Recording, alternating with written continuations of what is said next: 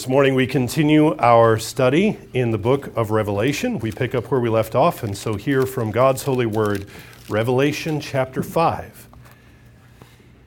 And I saw in the right hand of him who sat on the throne a scroll written inside and on the back, sealed with seven seals. Then I saw a strong angel proclaiming with a loud voice, who is worthy to open the scroll and to loose its seals? And no one in heaven or on the earth or under the earth was able to open the scroll or to look at it. So I wept much because no one was found worthy to open and read the scroll or to look at it. But one of the elders said to me, Do not weep. Behold, the lion of the tribe of Judah, the root of David, has prevailed to open the scroll and to loose its seven seals. And I looked, and behold, in the midst of the throne and of the four living creatures, and in the midst of the elders, stood a lamb as though it had been slain, having seven horns and seven eyes, which are the seven spirits of God, sent out into all the earth. And then he came and took the scroll out of the right hand of him who sat on the throne. Thus far, the reading of God's word. Let's give thanks together. Father, we praise you for your word, and we praise you for that lamb that we see in the scripture this morning. We praise you for that lamb who was slain for us and for our sins. We praise you that that same lamb is also a lion who is reigning over all of creation, over everything right now, who reigns over us, who reigns over our distresses and our worries and our anxieties who reigns in a peaceful way, but also in a way where he vanquishes his enemies completely. And so, Father, we praise you uh, through and through, top to bottom, for everything that Jesus is and everything that he does. And so we pray that by your Holy Spirit now we would know him more and more today, that we would come to worship him uh, with more perfection, with more completeness. And Father, we pray that you would strengthen us with this time in your word today. Fill us with your spirit, we pray. In Jesus' name, amen. Amen.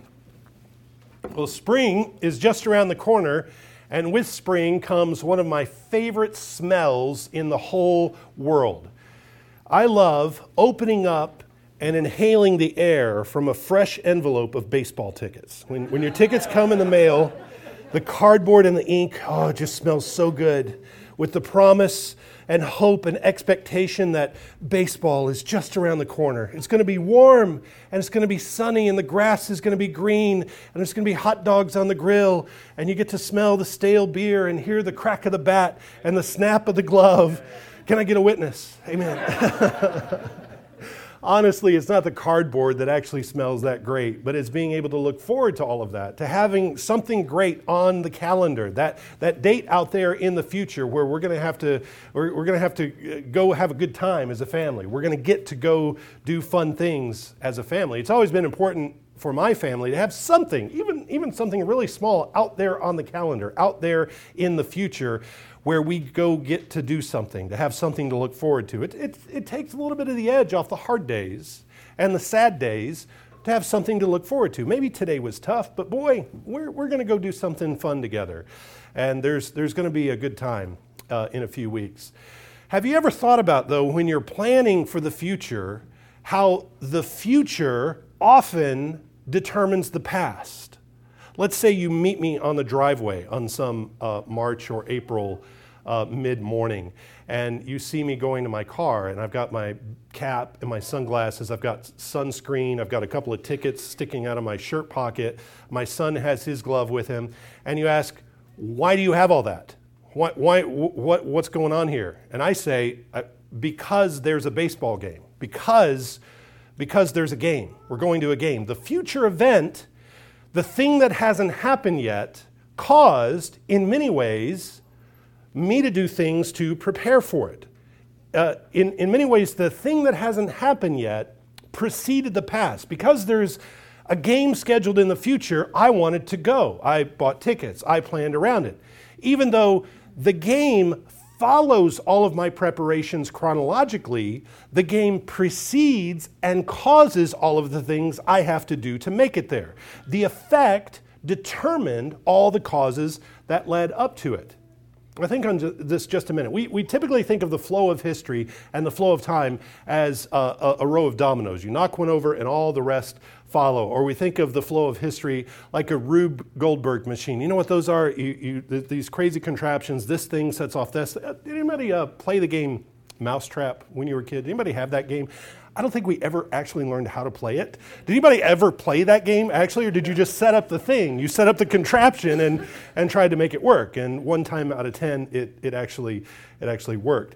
Um, where where uh, we, we think of the flow of history as one elaborate set of, of reactions, uh, things that make other things happen, and until you get to the end. Each event precedes and causes the next event. And that's true, but that's not the entire truth. Because the past does not simply cause the future, rather, often the future causes the past. I'm going to rely on somebody way brighter than I am to put it uh, better. R.J. Rushdoony, in the Biblical Philosophy of History, he wrote this the movement of time, according to the Bible, is from eternity, since it is created by God and moves out of and in terms of his eternal decree. Because time is predestined, and because its beginning and end are already established, time does not develop in evolutionary fashion from past to present to future. Instead, it unfolds from future to present to past. And let me try to make this a little bit more simple and, and uh, uh, clearer. See, in ages past, God desired to glorify himself through Jesus Christ. He, he desired to redeem the world and redeem his humanity, his, his chosen people, from before the foundation of the world. He determined to send Jesus. Therefore, therefore he created uh, Abraham and Isaac and Jacob and Judah. And he gave us Boaz, and he gave us Ruth, and he gave us Jesse and David, and he, and he gave us Mary and Joseph. You see, Jesus was the end, but because of Jesus in the future, he gave us all of these others, and he gave us this whole story that brought us to Jesus. And so in Revelation chapter 5, we read that Jesus is the root of David. How does that work? Jesus is the son of David. Jesus is, is, is David's greater son. But here we read that he is the root of David. Jesus is the source of David. The reason for David's existence is his greater son, Jesus. So the effect determined the cause. The effect is Jesus. The cause would be David in that sense. The future determined the past. Jesus is both the root and the branch. He's the beginning and the end. He is the Alpha and the Omega. And so, what the book of Revelation gives us is this vision of the reality that Jesus is reigning over all creation, that Jesus is reigning over the entire cosmos, and that you and I, and we, and all of creation together are being drawn ahead through history to a future where that reign is seen and acknowledged by every creature. That hasn't happened yet. The whole earth has not been subdued to his reign in a way that it's obvious and real and where everyone has been perfected and sanctified and justified and we all stand holy before his throne. That hasn't happened yet, but that is the anchor point of the future that all events are being pulled toward. Our glorious future reigns over our present and our past. The glorious future of creation reigns over creation present and past. And aren't you glad that it works that way and not the other way around? I am defined, we are defined, the church is defined by her future and not her past. If my past indelibly carved my future in stone, if my past determined everything ahead of me in a way that I couldn't escape it, or if my past defined me in a way that I couldn't work around it or work outside of it, then I'm in big trouble. But God has determined our future, and that defines and give, gives context to the past. As a child of God, I am defined by my future. And not by my past. My future is pulling me through history as I am brought more and more conformed to the image of Christ. So that's the image and that's the vision we get in Revelation here of this of, of Jesus enthroned and and all of us moving toward that great future where everything is submitted to him. Well, we're in the book of Revelation that gives us this grand vista of heaven and heaven's activity, and it shows us what's important in heaven. Revelation shows us how things work in heaven, but we've taken a short break from it over these last several weeks. Thank you for allowing me a, a couple of Sundays off to work on my certification. And uh, last week we were blessed by Pastor Wilkins, and now today I hope you prayed for me that I can shake the rust off and that I can get back. You know, hi, I'm Dwayne, by the way. I mean, have, we, have we met? You know, it, it feels really weird, uh, even though it was only three weeks. But let's get back to it and remember where we were in Revelation. If you want an outline of the book of Revelation, flip open your worship bulletin. That's the outline of the book of Revelation. Uh, Revelation is the account of a heavenly worship service, and it follows the order of covenant renewal. The book of Revelation begins with a call to worship. As Jesus presents himself to John on the Lord's day, Jesus presents himself to John on the Lord's day in all of his majesty and John falls on his face. And so then we go from a call to worship to a cleansing section of the book of Revelation. We deal with sins, we deal with the sins of the churches. Uh, Jesus will lift John up, and he's going to go to his churches, and he's, he's going to deal with their their sins and he's going to correct them and call them to repentance. And that is chapters 2 and 3, where he addresses the churches. Now that our sins have been dealt with, well, it's time to go up. It's time to lift our hearts up to the Lord and to ascend into the heavenly sanctuary, to hear God speak to us and to commune with Him, to, to, uh, to have sweet covenant fellowship with Him. Uh, so John ascends, and that ascension is accompanied by singing, the singing of angels and creatures and the elders around the throne. Now, here in chapter 5, this is the, we're in the part of the liturgy where it's time to open up the book and read it. Well, that's what happens in the middle of Christian worship as well. We are called to worship, we confess our sins, we're cleansed, now it's time to open up the book and read it. And that's what takes up the most time, typically, in worship. especially, uh, we're not doing uh, sermonettes typically. We're not doing, I, I, say sermonettes for Christianettes. If you, want, if you want to stay little, you get little sermons, but we want to grow up big, so we have medium sized sermons. We, we don't get crazy here, right? I'm not going to go an hour unless uh, we need to. But it, uh, the time where we open up the Word and we read it and we think on it, that's the, that's the biggest section of, of worship. The main body then of the book of Revelation is the peeling off of the seven seals of the book and proclaiming the contents of that book with trumpets. That takes up most of the book of Revelation. After we hear the word read and we hear it spoken, it's time to memorialize the covenant, to participate in the sacramental sealing. And so in worship, we eat at the Lord's table. But remember, um, it cuts both ways that you either eat blessing or you eat judgment. And in Revelation, the sacramental sealing cuts both ways as well. There is judgment on unbelief, and there is blessing on the faithful who come to the marriage supper of the Lamb. And then lastly, we have provision for the future. We're blessed and sent out. In Revelation, this happens with Jesus on a white horse going out to make war against his enemies, and we have a picture of the heavenly Jerusalem, the church. That's the outline of, of Revelation. A call to worship, there's this cleansing section. Uh, John is called up, the book is opened and read, and all of the judgments of the book and the blessings of the book are poured out on the earth. There is a sacramental sealing with the damned sent to judgment and with uh, the marriage supper of the Lamb, and then there is provision. There's provision for the future at the very end. There is a blessing and a sending out. So then, um, that, one, more, one more item for review, uh, because it's been a few weeks since we've looked at Revelation. The first verse of this book says this revelation was signified by the angel to John. And that means that this book is communicated in the language of signs. That's, that's what it means to be signified. It is communicated in the language of symbol.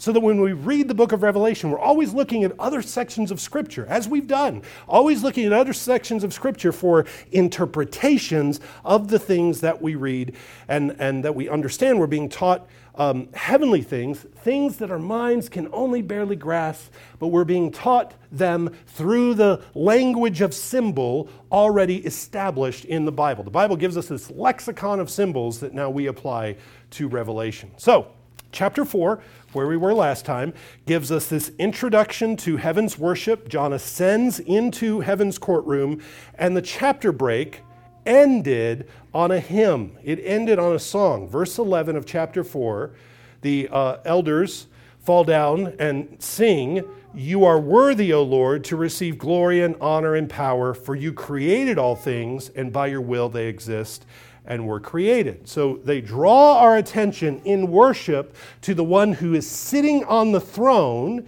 And in chapter 5, verse 1, we, we look at him. I saw in the right hand of him who sat on the throne a scroll written inside and on the back, sealed with seven seals. You look to the right hand of the Father, and what do you expect to see there? You look to the right hand of the Father, you expect to see Jesus. But here John looks to the right hand of the Father and he doesn't see Jesus. He sees a book. There's a book there in the right hand of the Father, open. Uh, well, it's, it's, I'm sorry, it's, it's sealed. It's not open, it's sealed. Where is Jesus? Well, he's been talking to John. John uh, Jesus has been walking among the candlesticks, inspecting the churches.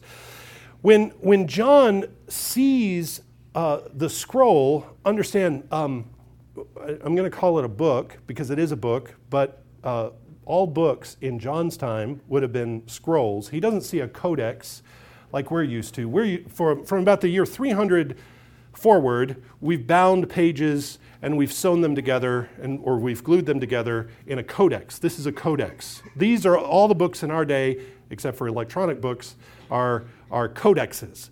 In the uh, ancient world, up until about the year 300, of course, they had these long sheets of papyrus uh, attached together and they were uh, jo- joined together and then rolled up with these two wooden rollers. And the text on the page was written in columns. And so as you read, read the book, you would scroll, literally scroll through the, through the text as you read it. So, this scroll that is in the hand of the Father is written all over, on the inside and on the outside. Paper is expensive, and if you have a lot to say, you write on both sides of the scroll. If you ever see a document, if you ever see a book in the ancient world that's written on both sides, you know that author has a lot to say. He's not going to just say it in a few short sentences. And so the scroll that's written on the inside and the outside stands out as the work of someone who is abounding with words. Words are spilling out, filling up the front and back of the page. It's sealed with seven seals. When a scroll is finished, especially if it's a legal document or if it's some kind of official communication, it's fastened with threads, and the threads are then sealed with hot wax at the knots of the threads uh, the, the hot wax was poured onto the knot, and then a scroll or a metal cylinder was rolled over it so that the uh, cylinder presses it flat. And often the cylinder was etched with an inscription or with a picture. And you can look this up and see these neat uh, cylinders, the, the signet. Um, remember, Judah had a signet or on a cord around his neck. We see signets, and that's your identity. That's your signature. Uh, so it's either a picture or a or an inscription. And when you roll it over the wax, it's, it's not just a little dot of wax. It could be as big as your as big as your palm. When you roll that out, and you see the picture there uh, or the inscription rolled out over the knot that holds it together, that seals it. This book has not just one seal, but seven seals.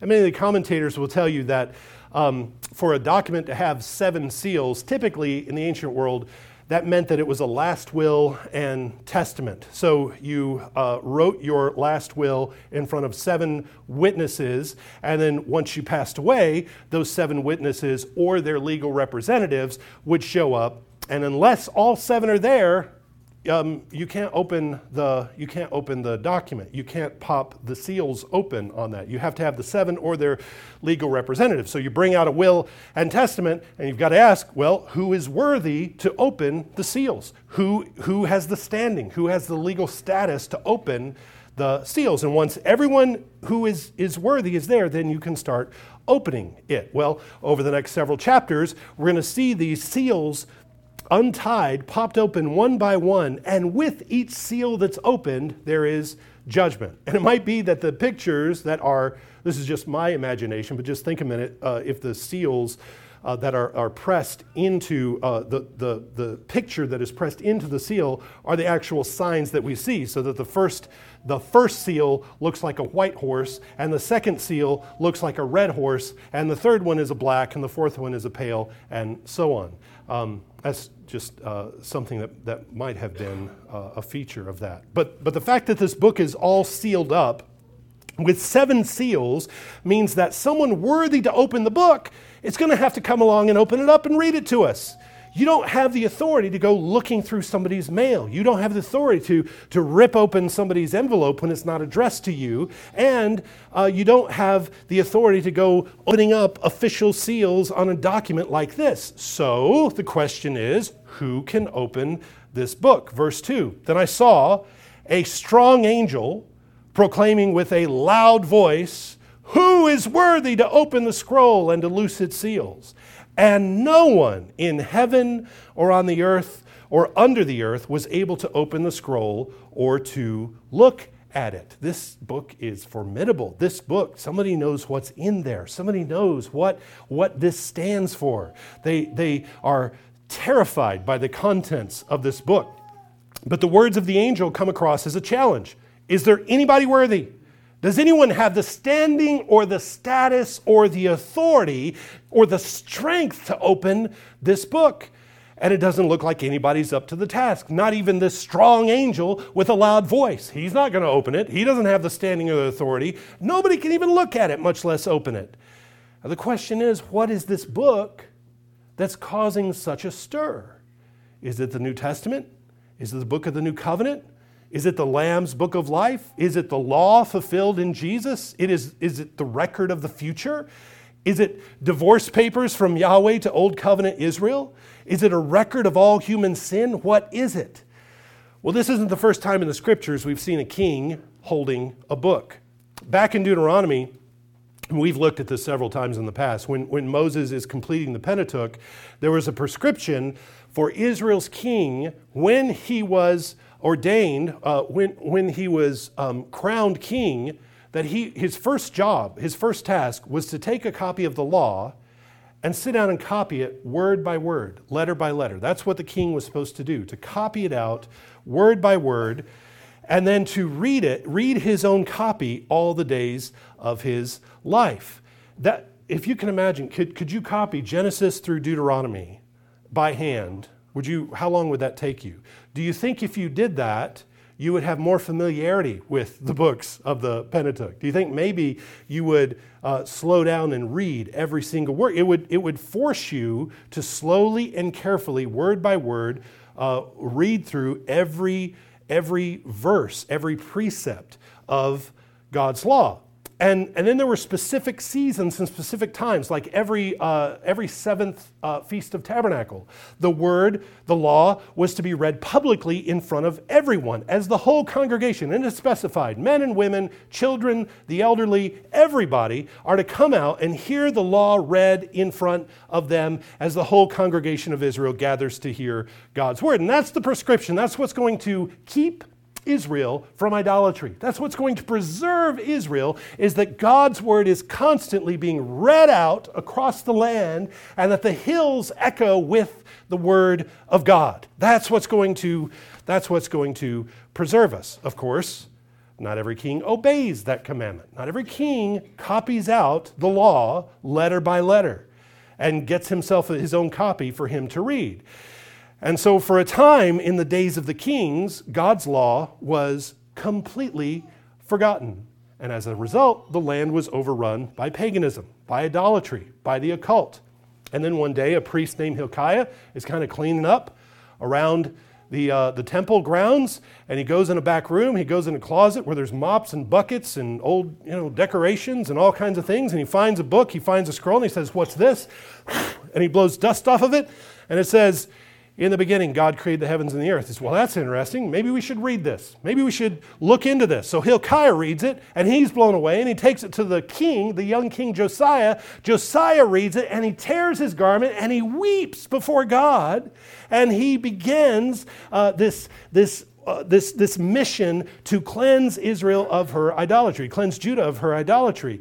That he reads the whole book in the presence of the congregation of Israel, and then he declares warfare on the idolatry of the land. Back in uh, 2 Kings chapter 22 and 23, I'm not going to read the whole thing, but it's so, uh, it's so thrilling when this king goes on a tirade. He goes on the warpath against idolatry and the occult.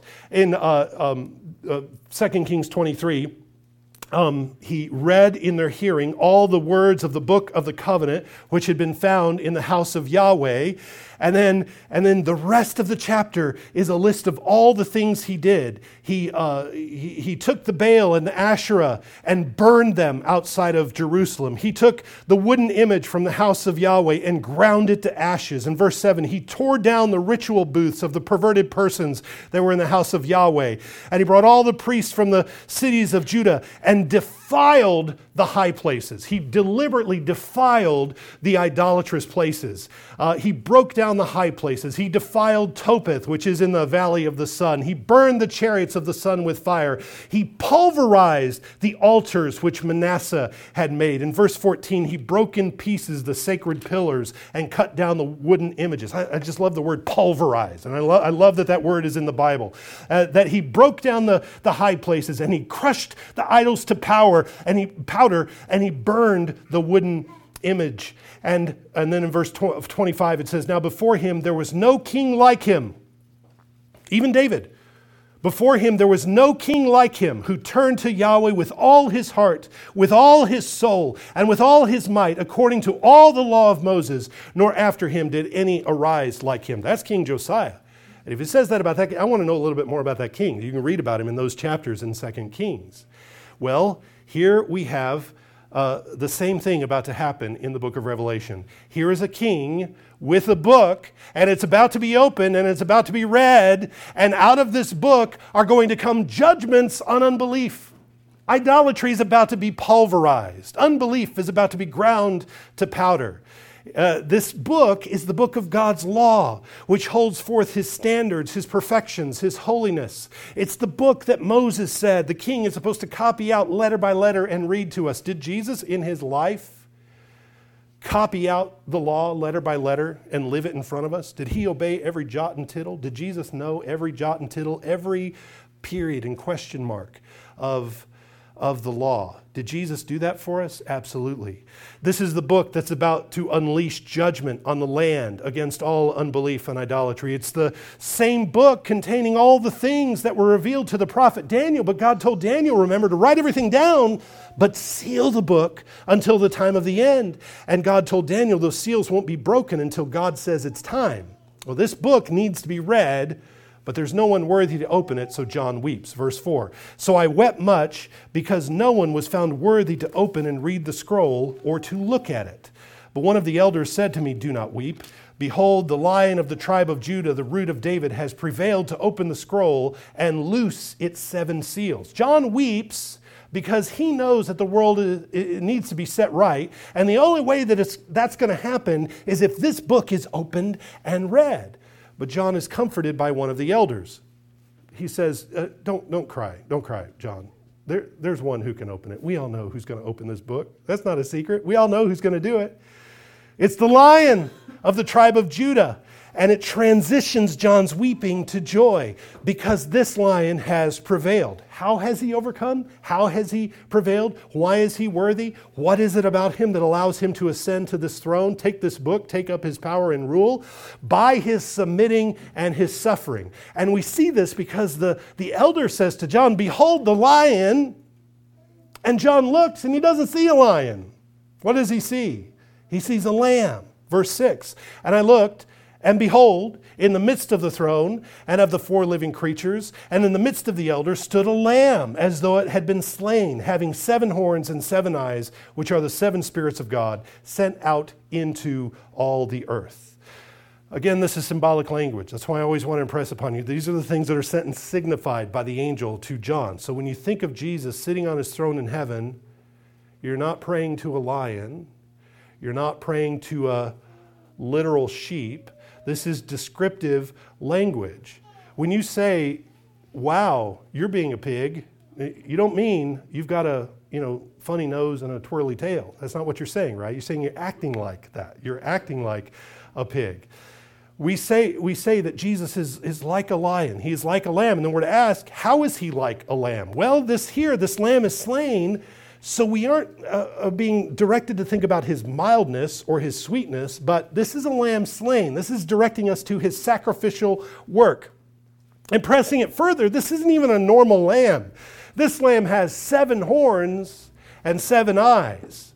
Horns, in biblical language, are symbolic of strength and power. Anything that extends outward from the body, anything that radiates out, is glory. The horns of an ox are his glory. The, the antlers of a buck are his glory. Uh, Paul says uh, that a woman's hair is her, is her glory. Uh, so this lamb has sevenfold glory. He has sevenfold radiance. Horns were also used to communicate to armies and to call the congregation to worship and worship and warfare all gets folded together in, when, when Israel marches around the walls of Jericho. And guess how many horns Israel had when they marched around the walls of Jericho? They had seven.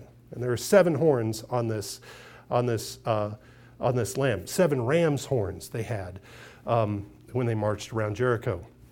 He has seven eyes, which are the seven spirits of God sent out into all the earth. Nothing escapes his gaze. The Lord continually assesses the world. He continually judges the world. He approves of what he has created with, all, uh, with his all seeing eyes. Seven times in the creation account, we're told that God saw it was good. Seven times in the letters to the seven churches, Jesus says, I see, I know. I discern your works. Jesus sees everything and he judges everything perfectly. So, what do you think you know that he doesn't know? What do you think you do that he doesn't see? What do you think you think that he doesn't know about? What part of you and what part of your life do you think you have well hidden from him that he doesn't know about?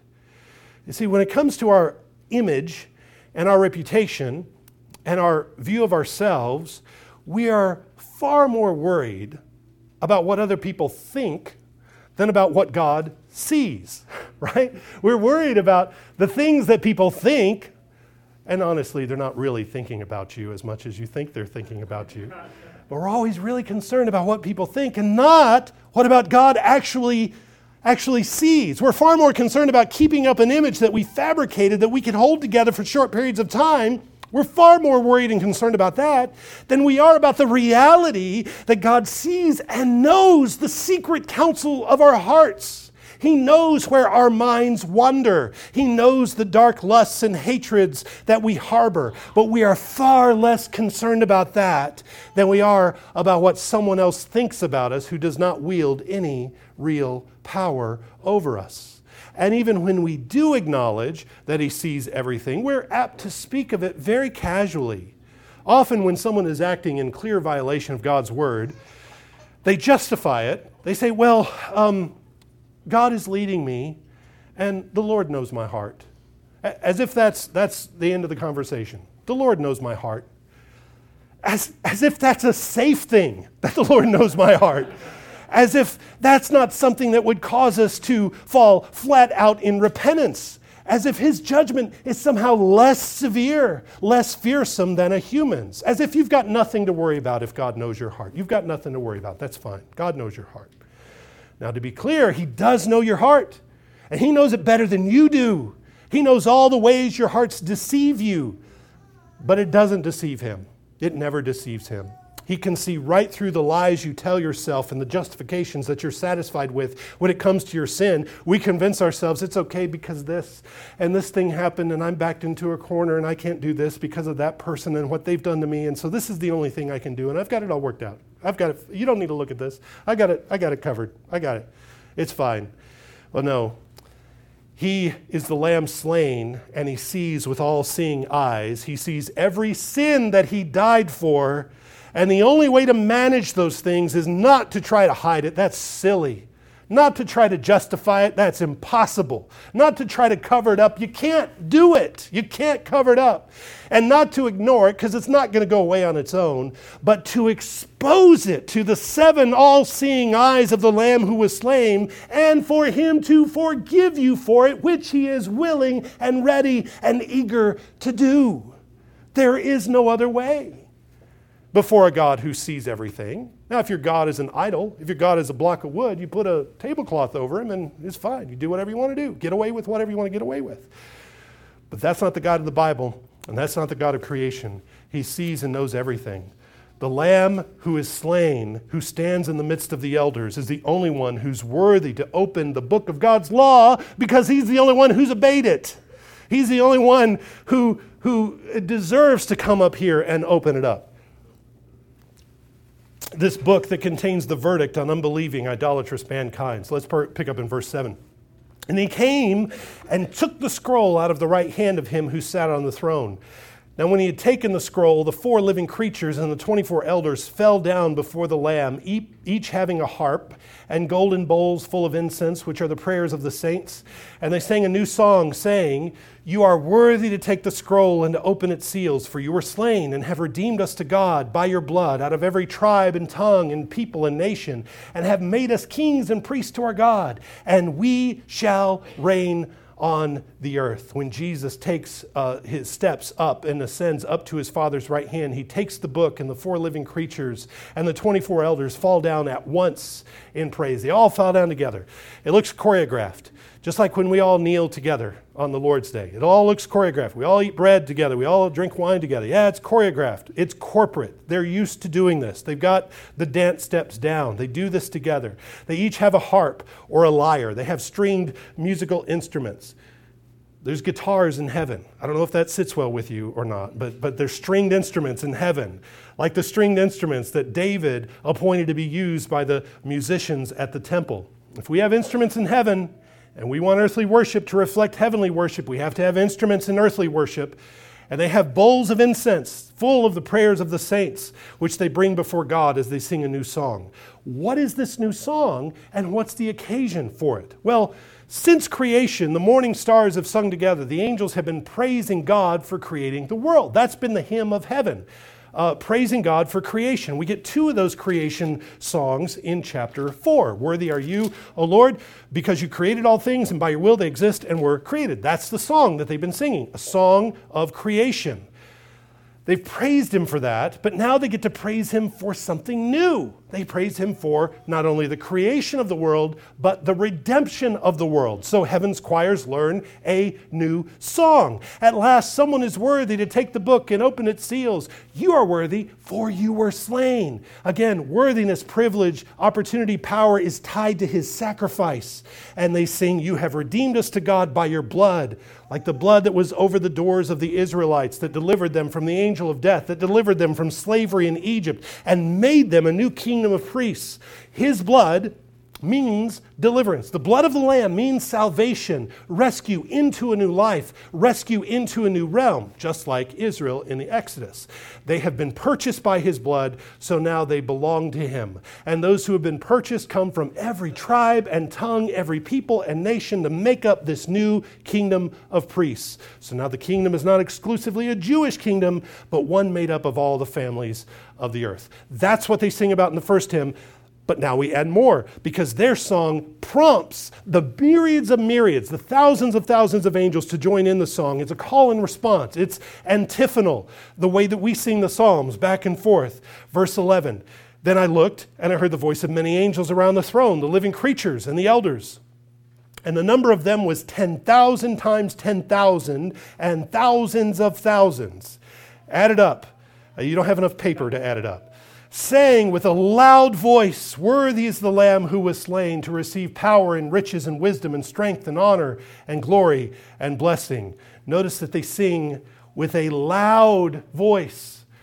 That's how the congregation of God is supposed to sing. That's how the congregation of God responds to Him. We don't mumble and we don't murmur. It's, it's not more reverent to whisper. A mighty fortress is our God. Doesn't that make you want to just charge the gates of hell? You know, when you hear somebody whisper? It's not more reverent to whisper. They're singing with a loud voice. What does it sound like when the swarm of angels roars out this praise? It's got to be ear melting. It's got to cause you to shake. Notice it's a swarm of angels that are participating in the worship around God's throne. Because we're Americans, we have this intensely individualized personal way of thinking about our connection to God rather than thinking in both individual and covenantal terms. We think in strictly individual terms, and we think of ourselves just worshiping privately with Jesus. We talk about our personal relationship to Jesus, our private devotion. But the Bible talks about both things. There's both a personal and a corporate dimension. And, and, the Bible constantly reminds us of the corporate dimension of our relationship to God so that when we pray and when we worship, we're joining in and stirring up a whole lot of heavenly activity full of angels and elders and creatures so that you can never be alone in worship. And you can't be left alone in heaven's business. Total solitude is reserved for hell. But as long as you're a Christian and as long as you've got the Holy Spirit uh, residing in you, as long as you're in union with Christ, you have a whole lot of people surrounding you when you sing and when you worship. God likes swarms. He fills the air with swarms of birds, He fills the oceans with swarms and schools of fish. And when he redeems, he redeems peoples and tongues and families and nations. He loves swarms. There's a whole cloud or swarm of worshipers surrounding the throne who give sevenfold praise to the Lamb and all. Uh, and for all that he possesses. And what's wonderful about these attributes that he holds uh, this power and riches and wisdom and strength and honor and glory and blessing, seven things that he holds. What's wonderful about these is that he doesn't hoard them. He invites us to participate in them and possess them too. He has all these things. And so, are you worried about what's going to happen in the world? You kind of you kind of worried and you feel powerless in the face of all kinds of things that you could fall victim to that are outside of your control? Well, Jesus has the power. And you have union with Jesus. So what do you have? You have power. You wish that you had the resources and the provision and the things that other people have, and you're always worried about money. You're worried about money? Well, stop because Jesus has the riches, and you're in union with Jesus. You don't understand what's going on around you, the way things are working, and why certain things are happening. That's okay because Jesus has the wisdom, and you're in union with Jesus. Do you feel weak? He has the strength. Are you being mistreated or disrespected or dishonored? Well, He has the honor. You think there's no glory in what you do every day and you're just muddling through? Well, don't worry about that because Jesus has the glory and you're united to Him. You don't feel like you're getting all the good things that are coming to you? Well, don't be anxious because Jesus is the blessed one and you are united to Him. Jesus has all of it. Jesus has all of the power and all of the riches and all of the wisdom and all of the strength and all of the honor and all of the glory and all of the blessing. What exists in the entire cosmos that you want or need that's not in that list? What is there? Jesus has it, and you're in union with Him. And never once in my life has He ever let me down when I've trusted in Him for anything. For anything. He has never one time let me down. Jesus has everything I need, and in union with Him, I have all that He possesses. That's the testimony of the angels. That's what they sing about. And we can trust that they know what they're talking about because God put the angels in charge of the earth and they can say with authority, yeah, yeah, Jesus has all the resources. I mean, we've been everywhere. And Jesus is the one who has all the power. And that sparks another song. We're going to end with this last song. Another response from every creature in the cosmos. Verse 13. And every creature which is in heaven and on the earth and under the earth, and such as are in the sea and all that are in them, I heard saying, Blessing and honor and glory and power be to him who sits on the throne and to the Lamb forever and ever. And the four living creatures said, Amen. And the 24 elders fell down and worshiped him who lives forever and ever. When we hear the phrase forever and ever, we think it's something like the end of a fairy tale where they just lived happily ever after and nothing more of consequence ever really happens and time just rolls on and kind of a bland blah, you know, nothing nothing goes on. But that's not exactly what's being saying here. The translation of forever and ever, another translation is age after age or era after era. And it's an, an, acknowledgement that history has eras or stages. And there are distinct periods of human history where God is accomplishing a certain thing and he brings humanity to another stage of maturity and, and then to another stage of maturity and another era and another age as a way of presenting humanity uh, as, a, as a bride for his son. So, you know, we got the Middle Ages. We had the ancient world, and we had the Middle Ages, and then we had the Renaissance, we had the Industrial Revolution. We're in the information age, or whatever future historians are going to call this. And he's building us up through these stages of, of maturity. He does this for your family, right? You have phases of growth and periods and epochs. You have your newlywed days. You have the baby days when all the kids are little. And then you have the teenage years God bless you. And then you have the empty nester age. And then you have the grandbaby age, right? You, you have these ages where God brings you through these phases. And the purpose is to bring you up and mature you from age to age and to move you on to the next phase. Jesus is always moving history forward to that last day when humanity is perfected as a bride for his son and when Jesus is reigning in a public, invisible way over absolutely everything at the consummation of the age. And so Jesus rules over every phase. We don't outgrow him. When you turn 18 and you leave home, you haven't graduated from church. You haven't graduated from Jesus. You, you haven't graduated from obedience. Jesus rules over every age. We come to the age of the Enlightenment, we come to the Renaissance, and we're learning all kinds of things about God, God's creation. That doesn't mean that God is now irrelevant. Jesus rules over every age of maturity, and He matures us, putting us through the paces, bringing us up, and He reigns over every age, forever and ever, from age to age. And that is the future that we're being pulled toward that determines the present and the past, that defines the present and the past. And thank God for this book that we get to see this vision of where everything is moving toward. Let's pray. Father in heaven, we thank you for this book, and we thank you for your faithful to, to us in Jesus and through Jesus. And we pray that we would live in light of all the resources that you have shown us that our Savior possesses, and that we would never despair, we would never grow bitter, we'd never grow hateful or mean spirited, but that we would rejoice in all that Jesus is for us. We pray this in Jesus' name. Amen.